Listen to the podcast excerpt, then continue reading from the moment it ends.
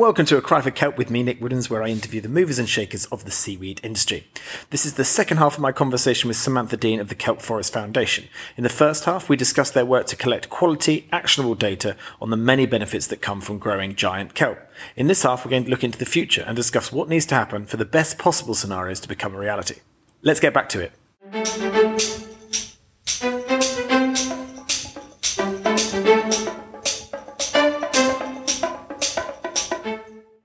That's such a good segue into my next question, which is about blue green um, plans and, and sort of blue growth in general. What what have your has your experience shown, um, and uh, how has it affected your predictions for the next ten years for the for the seaweed industry, not just in Africa um, and Namibia, but, but but around the world? Well, it's very interesting to look at the FAO's uh, report, the Food and Agricultural Organization of the UN, they came out with a report in 2021 where they looked at the agricultural production uh, statistics. And the world seaweed cultivation production tonnage increased by a thousand folds from uh, 34,000 tons to 34 million tons between 1950 and 2019 and the biggest wow. growth going from 1990 to, the, to 2018 from 5 to 35 million tons. So wow. that is um, an incredible increase in in production. Mostly, I must say, in Asia. 98% of production does happen in Asia, but the West yeah. is waking up to this sustainable, untapped resource, and not only is population growing fast, but also our available land because we are building more, because we're more people, we need more housing, more industry, etc., is also shrinking um, on the one hand, and of course, deforestation is increasing on the other. So we need to find alternative production uh, biomass inputs from an untapped resource of the ocean, which is 71% of our planet.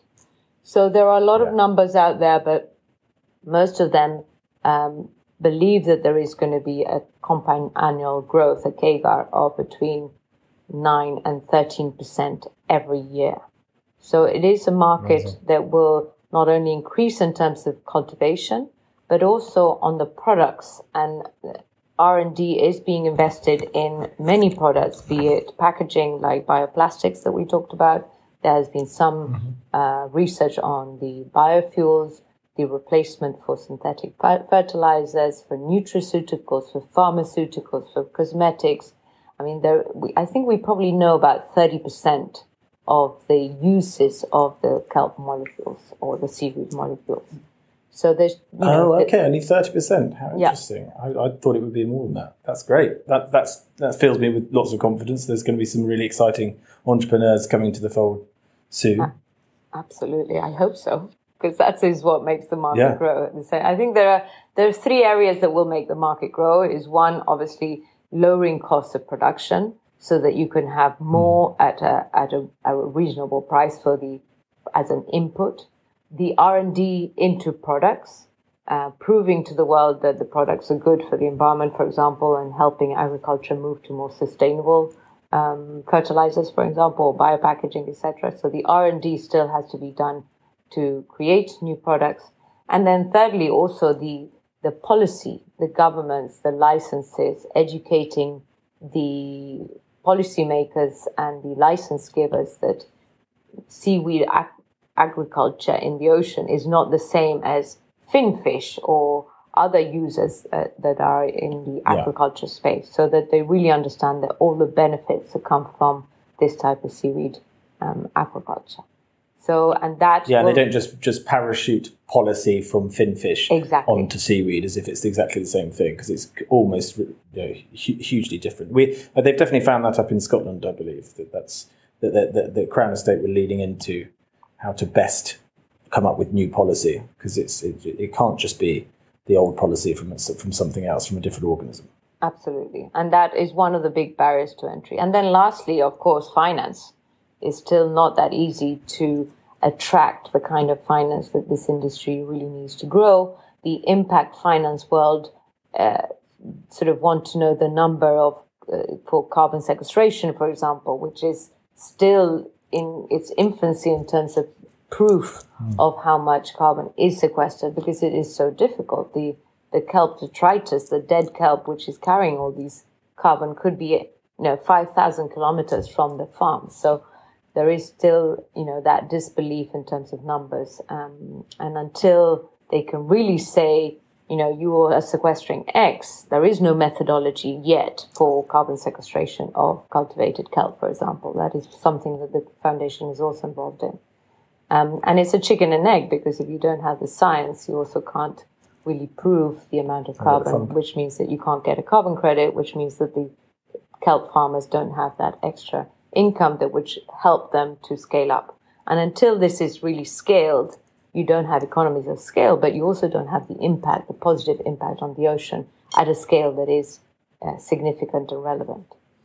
Yeah, and I imagine that if we can't scale up, then there's there's some products that will still be in that seventy percent of products that we still don't know about until we hit a certain level of supply. They don't become viable, right? So we we we need to get to yeah. a position where that happens. I do think the carbon credit world is just is is fascinating. It's so interesting because there's so much uh, hyperbole around it. You know, you, you hear about the big companies saying we're going to net zero and we're buying this forest here for it and that's it and you're protecting it and actually you look under the hood and there's there's there's all sorts of caveats and I heard one company in America um, had bought their own ranch that they already owned and they just said yeah that's our carbon credit and I thought it's so so such a shame that so many people are being uh, relatively cynical with this amazing opportunity to help the world with with, with their profits and um, but I don't know when that's going to change or not. I get the feeling that there is pace of change is, is coming and there is and the pressure is coming from governments. Do you think that's going to make an impact in the next five years, or we still wait? We still got ten years before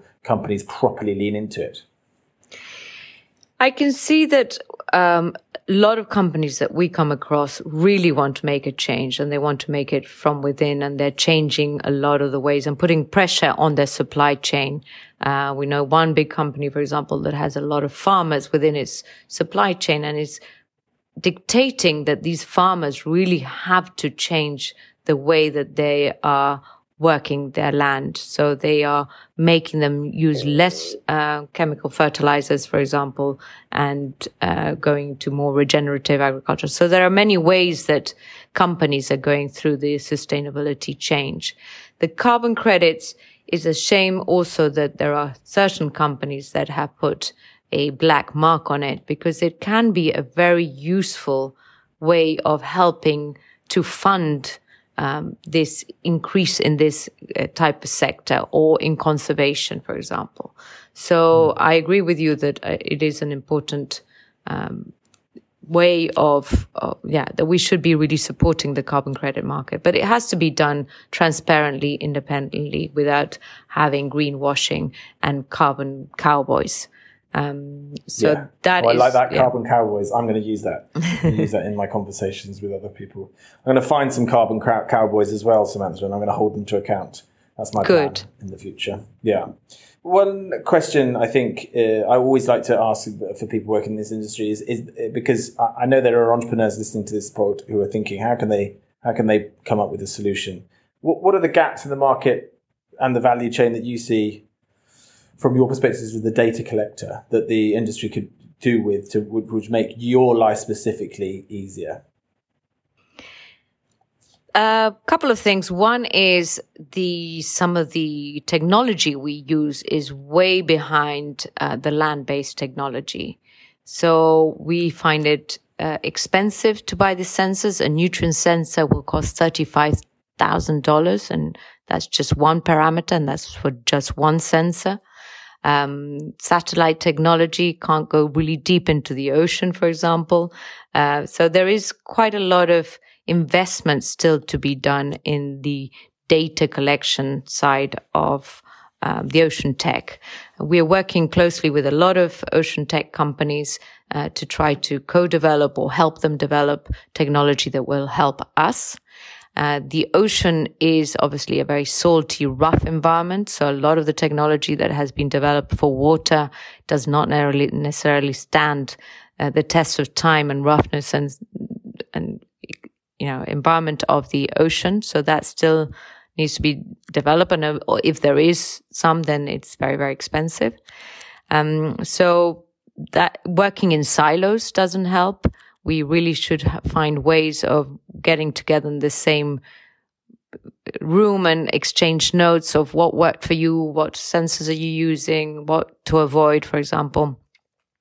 And we need to connect those silos. And part of my, my work is really getting a lot of these universities into one same Zoom call and trying to come up with solutions that, uh, you know, get us to the answer much quicker. So we do need, um, a lot of investment in, in connecting these silos in the ocean tech, um, capacity building is something that, you know, when you're working in a place like Namibia, you realize that sometimes you have to go back to zero and, and help uh, capacity build your researchers by teaching them how to swim or how to scuba dive or how to yeah. run a lab properly or how to look after the sensors. We've lost two sensors, for example. Um, oh, wow. You know, so there are a lot of little bits of capacity building that uh, we, you know, maybe take for granted in other places. Um, we didn't have, for example, a decompression chamber. And if you're going to be doing things in the deep, deep ocean, you, you need to have somewhere that if your divers have a problem that they can go to. So working in Namibia has these extra little challenges that, um, some of them are, are, solvable, but some of them take time, uh, to, to improve. Yeah, no, I understand. And uh, anything else? So we've got sensors. Is there anything else uh, that we could that, that, that, may be within that world? Not just the monitoring, but I'm just thinking just in the, in the industry in general, do you think there's some some things that could, could jump over a bottleneck? I am thinking about harvesting equipment or or some of the ways that we uh, the the seaweed nurseries and things like that. Is there anything there? Absolutely. You so you you know automating the seeding and the harvest process is important. Um, leverage selective breeding to increase yields uh, could be another one. Um, you know the uh, decarbonizing equipment um, so that you really lower your impact in the ocean itself. Uh, even the ports could be decarbonized because today, you know, you, there is no electric boats. There's nowhere to to plug one if you had one. Um, yeah. You know, the, the, uh, getting rid of nets or old equipment, all of that recycling should be helped. Developing low cost and accurate MRV techniques um, for ocean based CDR, so monitoring and um, and verification techniques, oh. um, de-risking the alternative types of farming and mooring design, so that you can maximize the space and and minimize the capex, uh, the investment. So yes. there are a lot of um, areas that you know that have to be developed within the seaweed world before it can really scale up uh, consistently and at a at a reasonable price. Yeah, understandable, understandable. Um, but they're coming. You know, I'm sure they. I'm sure they will come. What we need is just to. I think we just need to get in front of uh, that people. Have you heard of Y Combinator? Yeah, America. Yeah, that, I think we need to get we need to get in front of those a lot and start them to look more closely at green tech and and, and find the, the the whiz kids who can come up with the not just because they seem to be obsessed with software over there at the moment. That that whole venture world seems to only find interest in, in, in, software. And I, I can't help but feel that there's there's still some hardware out there that is that's got game changing capability. We just uh, it just is not flavor of the month at the moment from a, from a venture backed uh, point of view. Um, so I hope that that can yeah. change, but we'll, we shall see. Yeah, you do. You do have amazing companies like um, NatureMetrics that I that I mentioned. By the way, I'm not a shareholder or have any kind of relationship that that is not work relationship with it. But basically, they have brought eDNA, environmental DNA to the masses in such a user friendly, cost effective, transparent way that it makes uh, our lives as researchers very uh, fruitful because you can suddenly see the the results of what you're doing in a very uh, user friendly way. So you can have a visualization of, for example, the biodiversity in your water and how it's changed over the last few months and then be able to really independently and transparently compare to what the impacts are once you have the kelp forest. So there is development in ocean um, techniques or research techniques. And if we could multiply those to visualization, you know, to be able to have cameras that could stay in the water all year round and sending the data by uh, wireless forms um, to the, office without having to go and download the data every so often, um, or ways to calculate biomass using a combination of AI and and satellite, for example, without having to go and measure it yourself. You probably have to do both, but but there is it is very nascent in terms of trying to uh, get the data that then ties into all of these different uh, models, like the carbon sequestration model. I can't help but feel though with with, with like that that maybe these sort of um, ancillary, ancillary is the wrong word, but the adjacent industry here is is is health tech. Because health tech is just getting really, really interesting, and people are finding ways of sensor or, or getting sensors into people's bodies, but they're also getting them from uh, accessing people's moods and all sorts of stuff. And I think there will be in the not too distant future. Um, I think it was said. I, am trying to remember the the quote uh, perfectly, but here, here goes. It was uh, if you look at what a, what a, what the billionaires are doing right now, that's probably what consumers are going to do in the future. Uh, so billionaires tend to be like just at the forefront because they've got all the cash and they just want to optimize their life, and often they're trying to achieve immortality. So you look at Jeff Bezos, and he's absolutely ripped, and he's got all the sorts of gadgets and stuff to make sure that he can live until he's I don't know ten thousand and, and, can make it all the way to Alpha Centauri. But I think he's just it, it's just interesting because that's where quite a lot of money is going. It's about how can we optimize human beings. So I wonder if within that there is going to be some tech that will be created that we could then take and put it into the ocean and start to to absorb it. So it would be yeah, just just a thought. I wonder if that's where we could look for interesting entrepreneurs and and, and uh, brain power. Absolutely, please bring them on. I'll look into it. I'll see. I'll see if I can get somebody on the pod who's, who's into that. You might wonder why a, a, a, guy like me is asking them to come on the pod to talk about seaweed, but hopefully I can uh, I can sell it to him. This is a difficult question, but it's a, it's a very simple question. Do you think we can grow enough seaweed to genuinely make an impact on the carbon that's in our atmosphere? Do you think it's possible? I think if the West grows to the speed that the East has done, China, Indonesia, etc., have done in the last few years. Um, there is enough space. You could go from 2,000 square kilometers of cultivated seaweed today to four and a half million, for example, square kilometers, according to Carlos Duarte, that you can, is not a silver bullet, but you can help to reduce the amount of CO2 temporarily in the water, which has positive effects like deacidification, oxygenation, and long term in the deep ocean. So you have, you know, both sides of them are valid and valuable. So do I think that like Tim Flannery believes that if we, we cultivated 9% of the ocean, if that would be enough to um, sequester all the excess CO2 that us human produce? Maybe. I don't know. I'm working on it. I'm working on the well, research to tell you whether that's going to be it or not. It's possible or not. Well, even if I think you know, it's going to be a multifaceted faceted response, isn't it? It's going to need lots of different things to happen, and they all need to happen at the right time, and preferably quickly. But uh, at least we are part of you are part of the solution, and, and I salute you for being that. I, I always like to ask this question uh, as we sort of come to close. What do you hope people know about this world before they throw themselves headlong into it? I think when you go into seaweed, you've got to understand that it is a new industry for the West. It's been around for 400 years uh, in Japan, for example, uh, in the East, but it is it's a big unknown, and people and finance and money are not really happy to go and invest in this area until they have all the numbers and all the science. Um, so you will yeah. get frustrated uh, by the you know lack of interest still uh, that the finance world has. Because we're talking about infrastructure size projects if you want to do offshore seaweed at scale which takes infrastructure structure size money you know millions of dollars.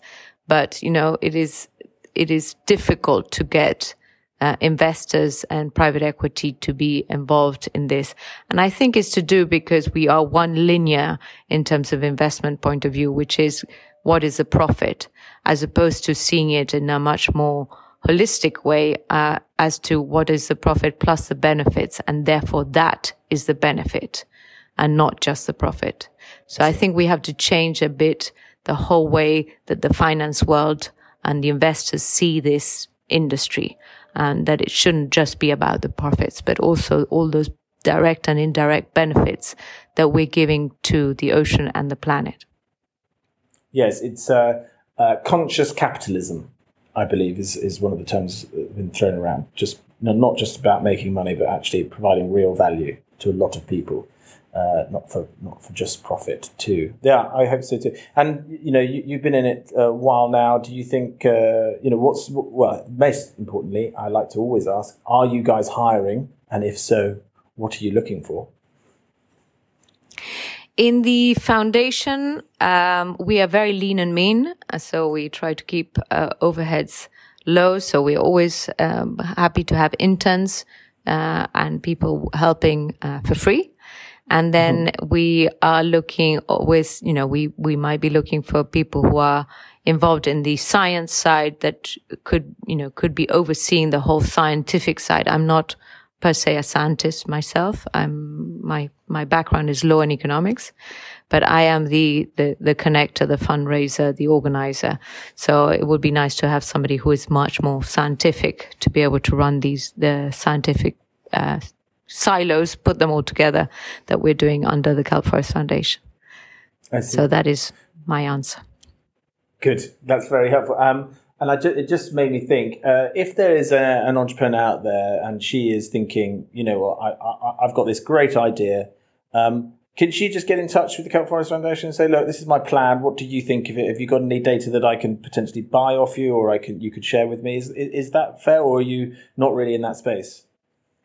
Absolutely. I speak to entrepreneurs quite a lot because I am so involved in, in the seaweed world from the, the funders, foundations, uh, ocean tech, science. You know, I'm a sort of connector.